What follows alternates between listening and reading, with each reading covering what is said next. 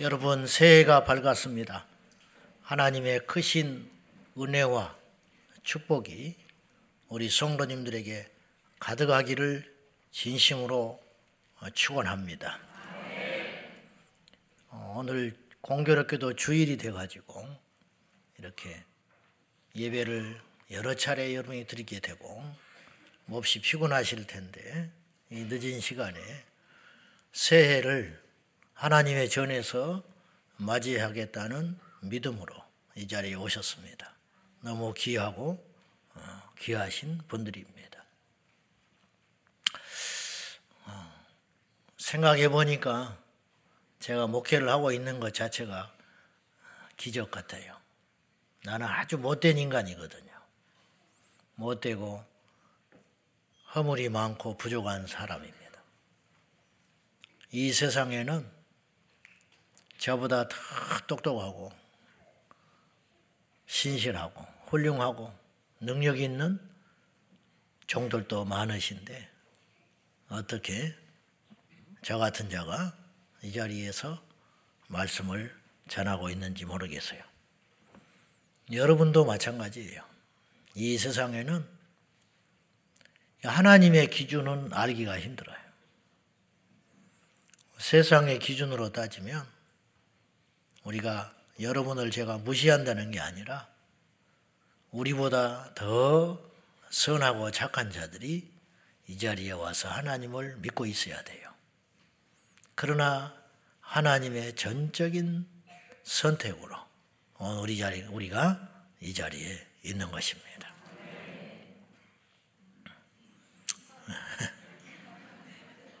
엄청 부담스럽네.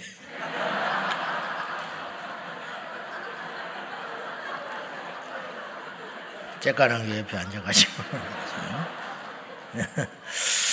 어, 우리가 코로나 와중에요, 음, 우리 한국교회에 큰 아주 사랑을 받았던 복음성가가 있었어요. 느닷없이 나타나가지고 우리 성도들에게 큰 사랑을 받은 아, 세상 말로 말하면 대히트한 찬양이 있어요.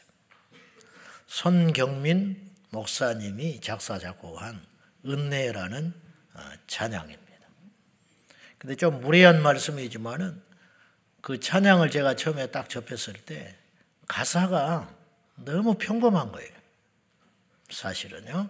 뭐 대단한 신학적 깊이나 성경의 어떤 구절을 가져와 가지고 작사 작곡한 노래가 아니라 그냥 아주 평범한 지극히 평범한 가사말이 그 은혜라는 어, 찬송이었어요. 자, 1절에 이렇게 시작하죠. 내가 누려왔던 모든 것들이 내가 지나왔던 모든 시간이 내가 걸어왔던 모든 순간이 당연한 것 아니라 은혜였어. 아침 해가 뜨고 저녁에 노을, 봄의 꽃 향기와 가을의 열매, 변하는 계절의 모든 순간이 당연한 것이 아니라 은혜였어. 2절에 내가 이 땅에 태어나 사는 것, 어린아이 시절과 지금까지 숨을 쉬며 살며 꿈을 꾸는 삶, 당연한 것 아니라 은혜였어. 내가 하나님의 자녀로 살며 오늘 찬양하고 예배하는 삶, 복음을 전할 수 있는 축복이 당연한 것 아니라 은혜였어. 모든 것이 은혜, 은혜, 은혜, 한없는 은혜. 내 삶에 당연한 건 하나도 없었던 것을 모든 것이 은혜, 은혜였어. 신금을 울리는 대단한 식구도 아닌데 이 평범한 언어를 조합한 것이었어요. 그러나 이 찬양이 왜 이렇게 많은 사람들에게 사랑을 받을 수 있었을까? 그것은 이 노랫말 가사 속에 계속 음미해서 부르다 보면은 누구도 부정할 수 없는 사실이 담겨 있기 때문이었어요. 우리가 잊고 살아서 그렇지 조금만 생각하면 다 공감할 수 있는 찬양이었다 이 말이죠. 그런데 지금까지 이런 공감의 찬양이 은혜라는 주제를 가지고 하나님의 은혜 뭐 이런 건 많이 나왔지만은 일상 속에 잔잔하게 허락해 주신 것에 대한 은혜에 대한 찬송이 이만큼 강렬하게 나왔던 적이 없었다는 것이죠. 아침에 눈을 뜨고 저녁에 지는 노을을 보는 것을 누가 은혜로 생각하겠습니까? 꽃향기를 맡을 수 있다는 것을 누가 은혜로 생각하겠어요? 계절이 변하는 것을 덥다 춥다 그렇게 느낄 뿐이지 그걸 누가 은혜로 생각하겠어요? 기후의 재난을 만나고 지진을 만나 보면 숨을 쉬고 있는 것 자체가 그리고 따뜻한 햇볕을 쬐을 수 있다는 것 자체가 은혜로구나. 햇빛 알레르기 있는 사람은 햇볕을 못 쬐요. 옛날에 88 올림픽 때 뉴스에 무슨 기사가 났냐면 올림픽 때 외국에 있는 유럽인들이 많이 들어왔잖아요. 이 사람들이 아무데나 태양 이, 음, 뭐라 그래 그걸 일광욕을 한다고 아무데나 이렇게 햇볕을 쬐고 있는 거예요. 근데 이분들이 가면서 무슨 말을 했냐면 이 코리아에 와서 저 햇볕을 가져가고 싶다 그랬어요. 유럽, 영국 우중충한 곳에 사니까 우리는 햇볕을 쬐 수만 있으면 쬐 수 있는 환경이었는데 그 나라 사람들은 햇볕을 볼 수 있는 날이 드물어 가지고 한국에 오니까 올림픽이고 뭐고 간에 이 햇볕이 너무 좋아서 어, 여건만 되면 일광욕을 하느라고 정신이 없었다는 거예요. 그리고 한국을 떠나가면서 저 햇볕을 가져가고 싶다. 그런 표현을 했다는 거예요. 그런 기억이 나요. 누가 이 햇볕을 그렇게 값지고 귀한 것으로 그 당시 여겼겠어요. 그 말을 듣고 나니까 아, 우리가 그렇게 좋은 환경 가운데 있구나. 제가 그런 생각을 했던 기억이 납니다. 물고기는 물속에서 태어나서 일생을 보냅니다. 그런데 이 물고기는 태어나면서부터 물속에서 살았기 때문에 자기가 물속에 있는지를 100% 모르고 살아갈 거라고. 우리 인간은 태어나면서부터 호흡을 합니다. 그렇기 때문에 이 호흡의 가치를 모릅니다. 그러나 이 호흡이 내 힘으로 할 수 없을 때 이 호흡이라는 것도 하나님의 은혜이구나. 이거 깨달을 것 아니겠습니까?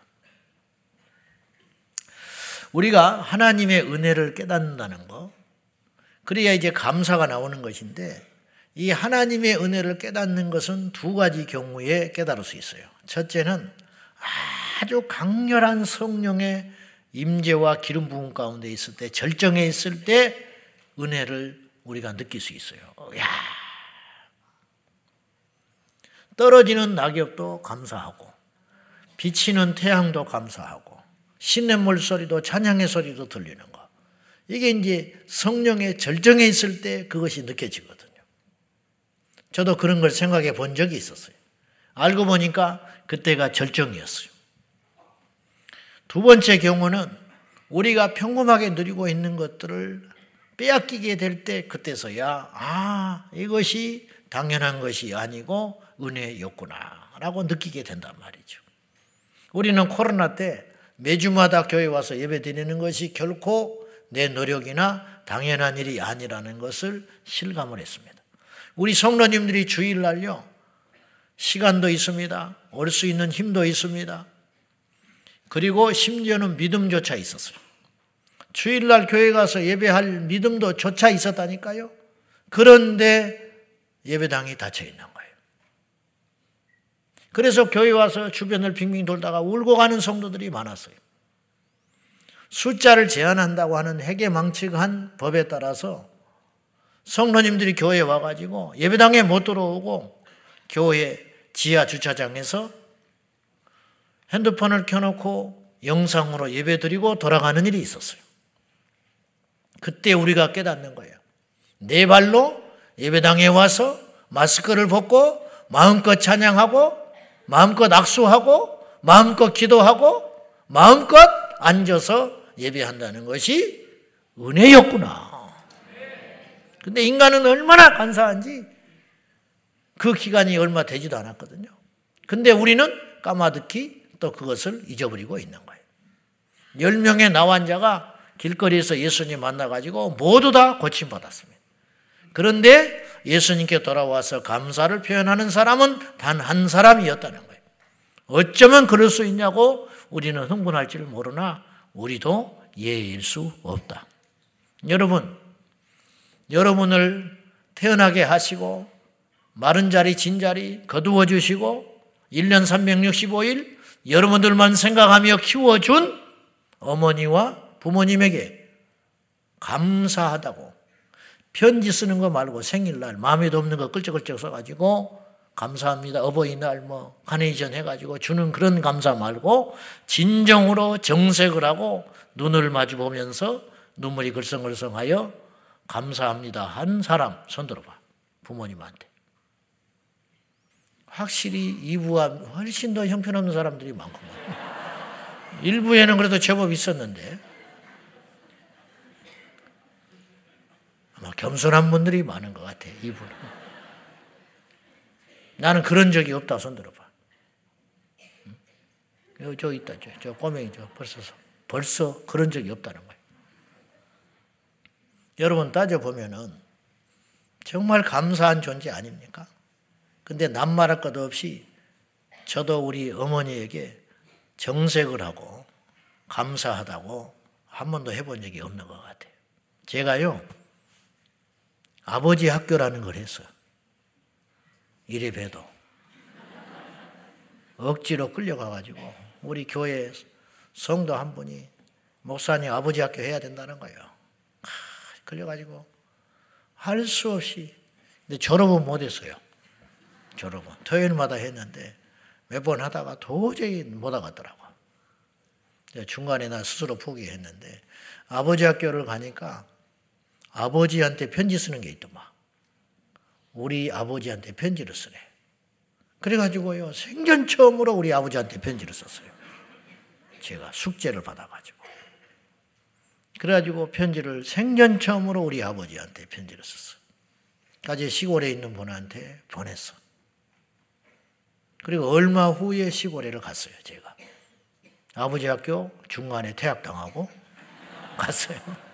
몇 달 있다 갔단 말이죠. 근데 이게 사람이라는 게 느낌 있지 않습니까? 느낌. 우리 아버님도 뭐 나와 똑같은 분이니까 보면은 왔냐? 그리고 한마디 안고 있다가 2, 3일 동안 개 잡아주고 돼지 잡아주고 그러다 갈 때 가라 그것이 끝이요. 왔냐 가라. 이 두 마디 딱 하고 마는 분인데 갔는데 느낌이라는 게 있잖아요. 눈빛으로 뭔가 나한테 할 말이 있는 것 같아. 그 편지를 이분이 받은 거야. 음. 근데 그걸로 끝. 나도 묻지 않았고 편지 읽어 보였습니까? 어쨌습니까? 그런 말 하지 않았고 이분도 네가 웬일로 편지를 보냈냐는 둥 그런 말 한 적 없어요. 그러나 느낌이라는 게 있어요. 이 편지를 봤어. 한두 번 본 게 아니에요. 두고두고 본 것 같아. 그리고 그 눈에서 나한테 많은 말을 하고 있었어요. 그렇구나. 등잔 밑이 어둡다고 우리가 정말로 함께하는 사람에게 감사를 표현하고 은혜를 표현한다는 것이 쉽지 않습니다. 여러분, 우리가 왜 꼭 병원에 가서 하나님께 감사를 해야 됩니까? 왜 죽을 고비를 넘기고 나서야 감사를 해야 하는 것입니까? 사무엘은요, 하나님의 은혜를 아는 사람이에요.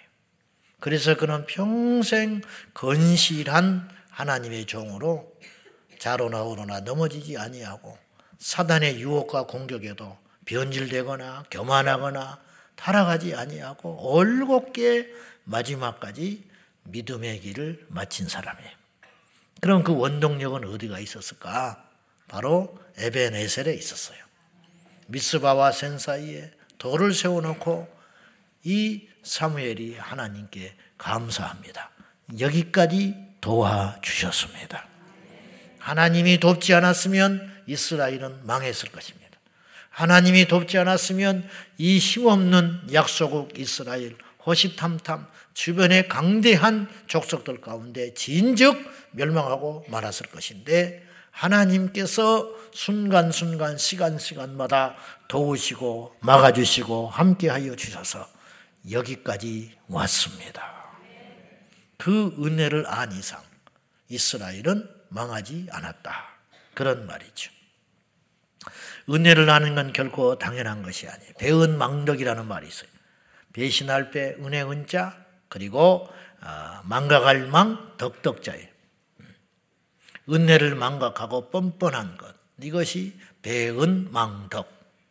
아담이 에덴 동산에서 그 하나님의 사랑 가운데 독보적인 존재로 이 땅에 태어났건만 하나님의 그 사랑을 배신하고 배은망덕 해버리고 선악과를 범하고 뻔뻔스럽게 책임을 전가하는 것을 우리는 봤어요.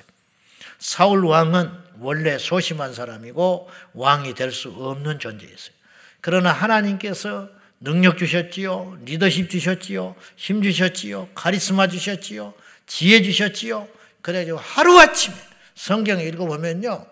그가 왕의 수업을 받은 것도 아니고요. 어느 날 성령이 임해가지고 하루아침에 완전히 다른 존재가. 그래서 이스라엘을 확 휘어져 버리고 왕이 된 거예요. 그랬던 사울이 하나님께 제사 드리지 않습니다. 공경에 처해지니까 그때서야 하나님을 찾습니다. 이것이 인간이에요. 배은 망덕했던 사울. 하나님이 그를 세워주셨는데, 하나님이 그 자리에 있게 해주셨는데, 하나님이 힘 주시고, 하나님이 백성 붙여 주시고, 하나님이 전략 주시고, 하나님이 전쟁터에 나가서 이기게 하셨는데, 사울은 하나님께 영광을 돌리지 않았다. 이것이 인간이에요. 올 한 해를 마감하며 감사할 제목이 한가득입니다. 영육의 간건함을 주시고 믿음을 주시고 굶지 않게 해 주시고 어렵다 어렵다 하지만 우리 중에 굶는 사람 없었습니다. 코로나 공포에서 헤어나와 이렇게 마음껏 예배할 수 있는 기회와 은혜를 주셨습니다. 이 모든 일상이 하나님의 은혜입니다. 우리에게 큰 집이든 작은 집이든 화려하든 초라하든 돌아갈 집이 있다는 것이 은혜입니다. 우리 주변에 믿음의 형제 자매가 있으며 어려울 때 나의 푸념을 받아줄 그래도 목자가 있고 성도가 있고 세례 식구들이 있습니다. 하나님께서 이 땅을 아직도 포기하지 않으셔서 포괄적 차별근육법이 통과되지 않도록 막아주고 계시고 북한의 전쟁 책동에도 이 땅에는 전쟁이 발발하지 않도록 70년이 넘도록 지켜주셨고 2023년도 주님께서 전쟁의 소리는 들렸지만 수없이 미사일 쏘아대는 그런 실험을 한다고 했지만은 이 땅에는 전쟁이 나지 않도록 지켜 주셨습니다. 이루 셀 수 없는 하나님의 은혜였습니다. 우리가 기억해서 기억하지 못할 뿐이지 여러분이 10분만 더 일찍 갔으면 죽었을 사람이 여기 있어요. 여러분이 하루만 어떤 판단을 잘못했다면 여러분은 전혀 다른 존재가 되어 있을 뻔한 사람들이 이 자리에 부지기수로 많아요. 그런데 하나님이 우리에게 피할 길을 주셨고 하나님이 우리를 지켜주셨고 표도나지 않도록 안전하게 그의 능하신 판으로 우리를 붙들어 주셔서 여기까지 왔습니다. 이제 새로운 한 해 2024년을 맞이하면서 지나간 한 해를 은혜로 알고 감사로 마무리했다면 이제 새해 2024년은 믿음으로 기대하며 시작해 보자는 것입니다. 마태복음 6장 우리가 읽은 이 본문에 주님께서 우리에게 말씀하시기를 염려하지 말라. 근데 염려하지 말라고 하는 이유가 두 가지가 있어요. 첫째, 염려한다고 해결되지 않는다. 염려한다고 네가 키를 자라게 할 수 없으며 네가 염려한다고 네 머리털 색깔을 결코 희거나 검게 바꿀 수 없다. 두 번째, 왜 우리는 염려하지 말아야 되느냐? 하나님이 아시기 때문에. 하나님 모르신다면 우리는 큰일 난 거예요. 그러나 하나님은 우리 형편과 처지를 다 아신다. 우리 아픔도 아시고, 우리의 애통도 아시고, 우리의 부족하여 울고 있는 것도 아시고, 우리가 속상하여 당한 현실도 하나님은 모르시는 것이 아니라 알고 계시다. 그런 말이에요. 기도하기 전에도 알고 계시다. 이미 다 알고 계시기 때문에. 오늘 말씀에서 주님은 우리에게 무엇을 염려하지 말라고 했느냐? 염려하지 말아야 한다고 한 건 우리가 알겠는데 무엇을 염려하지 않고 살아야 되느냐? 첫째로 무엇을 먹을까? 무엇을 입을까? 염려하지 말라. 할렐루야. 자, 마태복음 6장 25절 말씀 보겠습니다. 시작. 그러므로 내가 너희에게 이르노니 목숨을 위하여 무엇을 먹을까? 무엇을 마실까? 몸을 위하여 무엇을 입을까? 염려하지 말라. 목숨이 음식보다 중하지 아니하 몸이 의복보다 중하지 아니하냐. 자, 이 주님이 하신 말씀은 뭐냐면 너희의 몸뚱아리가 중요하냐, 옷이 중요하냐. 몸이 더 중요하지 않냐. 그러면 그 중요한 몸을 보호하기 위해서 너희들한테 옷을 안 주겠냐, 내가. 그 말이에요. 야, 너희가 목숨이 중요하냐, 음식이 중요하냐, 왜 먹냐? 살려고 먹는 거 아니냐. 그런데 너그 소중한 목숨을 내가 지켜주기 위해서 음식을 안 공급해 주겠냐? 음식을 위해 걱정하지 마. 옷을 위해 걱정하지 마. 내가 다 알아서 처리해 줄 거야. 근데 우리는 의심이 되거든요. 당장 죽을 것 같거든. 힘들거든요. 너무 복잡하거든. 그래서 주님께서 시청각적으로 말씀하셨어요. 공중에 나는 새를 봐라. 저 새가 수고해서 살아간다고 생각하냐? 아니야. 내가 다 거두어 먹이고 있는 거야. 저 이름 없는 새도 내가 다 때가 되면 먹이를 주고 있어. 내가 기르고 있는 거야. 들판에 나가봐라. 백합화를 보거라. 그 백합화의 그 아름다운 자태를 봤느냐? 그걸 어떤 사람이 그렇게 아름답게 키우겠냐? 내가 키우는 거야. 너희들을 그 새와 들에 핀 백합화와 비교할 수 있겠냐? 너희는 얼마나 소중한 존재들이냐? 그러니 염려하지 말라. 2024년 우리가 해마다 어렵다는 소리를 듣고 살았지만 작년 이미 작년이 돼 버렸네요. 2023년도 여기저기서 온갖 불안한 소리, 죽겠다는 소리, 염려의 소리가 들려왔지만 우리가 허덕허덕 하면서 어찌어찌 견디고 오늘 여기까지 살아왔습니다. 24년도 마찬가지입니다. 하나님께서 우리를 인도해 주실 것입니다. 우리를 하나님께서 넉넉히 먹이시고 우리를 입히시고 우리의 염려가 기후가 되도록 인도하실 것이니 우리는 그 주님을 믿고 나아가십시다. 만만치는 않아요. 분명히 만만치는 않아. 싸워야 할 대적이 있을 것이고 헤쳐나가야 할 물결이 있을 것이고 우리가 겪어야 할 어려움도 있을지 몰라.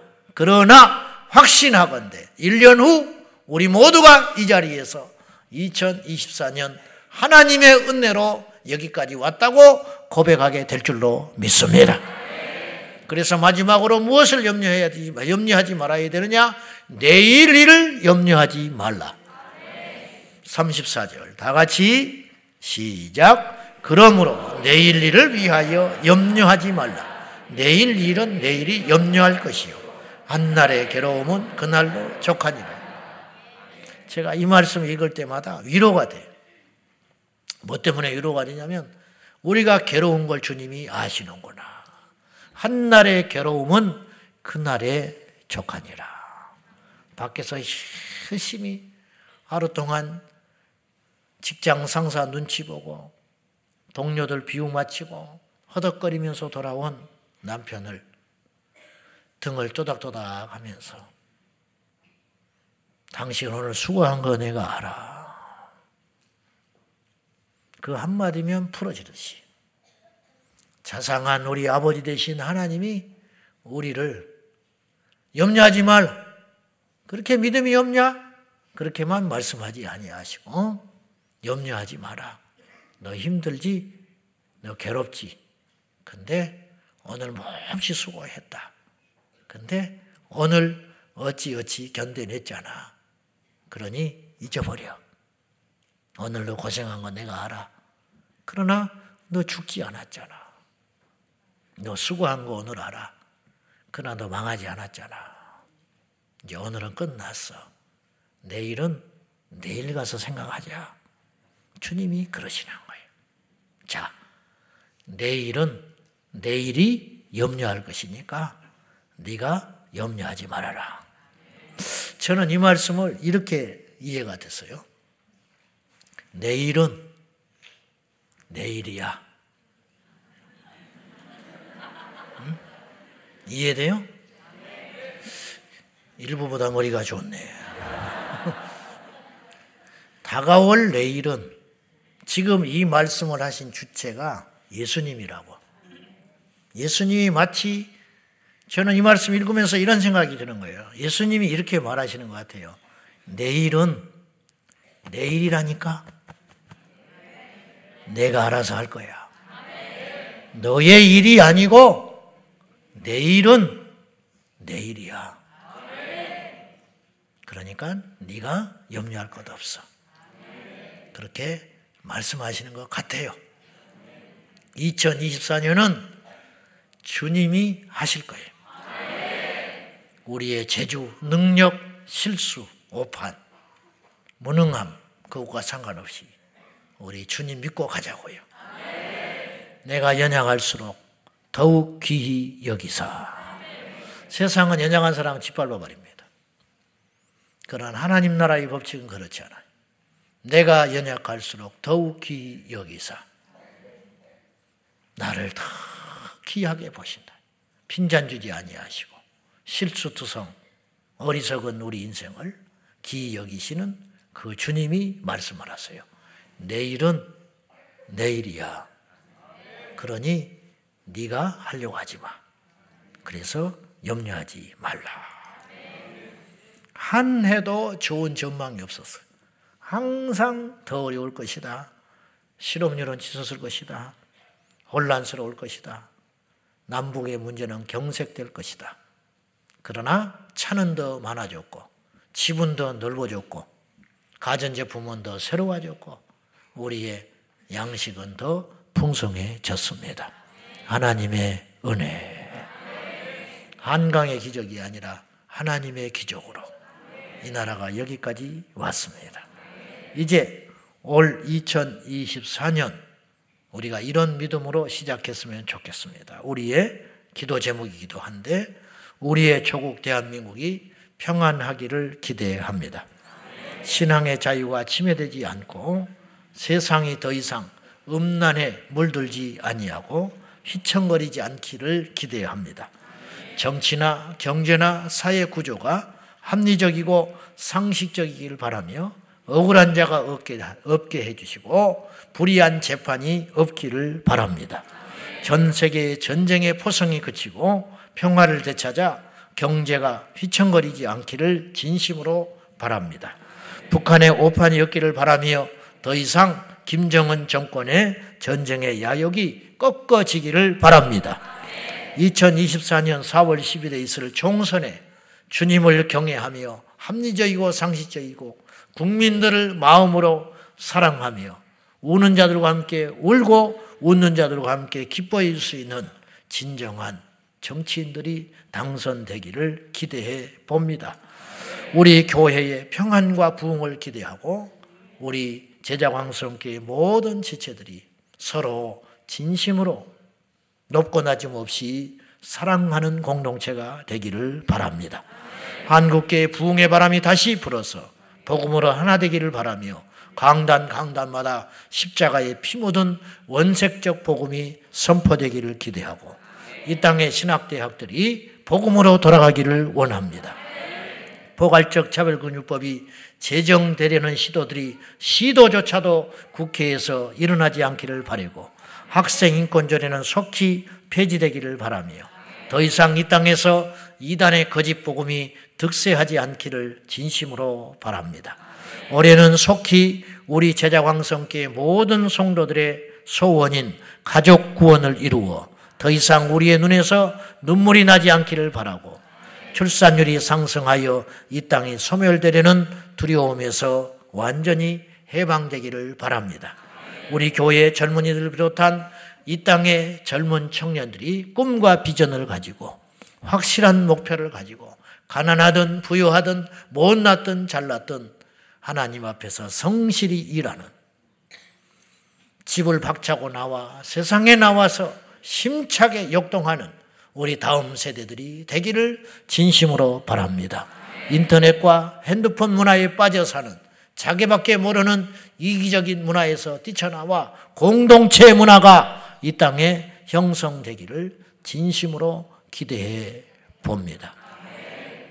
2024년 올 한 해 여러분 모두 주 안에서 평안하시고 강건하시고 승리하시고 52주 예배에 온전히 승리하며 철야 때마다 부르짖는 우리의 기도를 하나님께서 들어 응답해 주시고 배나 강건하고 기업은 왕성하여 힘있게 이 땅을 끌어가는 예수님의 제자들이 다 되기를 주 예수님의 이름으로 축원드립니다. 지나간 2023년 감사로 마무리하고 이제 시작된 2024년 믿음으로 활짝 열어제치는 저와 여러분 되기를 예수님의 이름으로 축원합니다.